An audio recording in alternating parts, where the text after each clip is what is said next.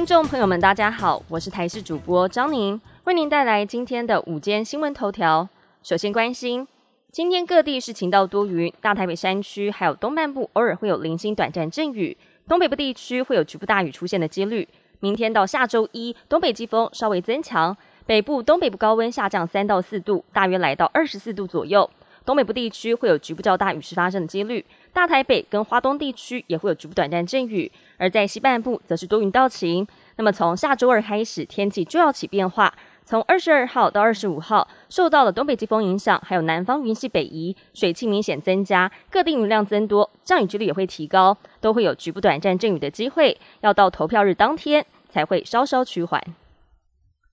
一百一十二年度健保总额将达到新台币八千三百亿元。卫福部全民健康保险会在十八号召开了委员会议，审议健保署提报的一百一十二年度保险费率方案。审议结果建议维持现行费率百分之五点一七不调整。健保会认为，一百一十二年健保财务尚可维持，再加上考量疫情期间虽然整体经济成长，但是还是有很多民众的生计受到了疫情还有通膨的影响。因此，同意维持现行费率百分之五点一七的方案。健保会将会尽速呈报卫福部，希望明年的一月一号之前完成一百一十二年费率公告。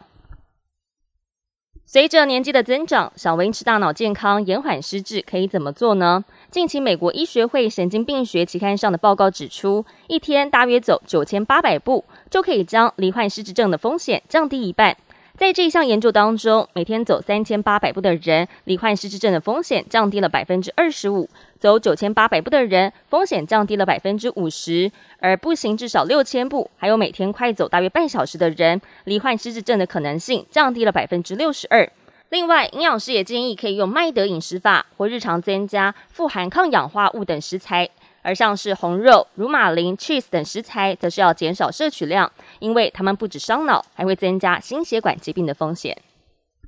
国际焦点：北韩昨天再次发射飞弹，引发了各国关注。这一枚 ICBM 飞弹最高飞行高度达到六千一百公里，飞行距离一千公里，最高速度达到二十二马赫。在飞行大约六十九分钟之后，落在日本北海道以西大约两百公里的专属经济区。美韩空军随后共派遣八架战机在日本海上空以联合攻击编队飞行作为反制，但是额外引起讨论的是，北韩领导人金正恩时隔多日之后再次现身，还让自己的女儿首度公开露面。照片当中的金正恩是紧紧牵着女儿的手，近距离观察 ICBM 飞弹。不过，另外两名孩子则是没有一同现身。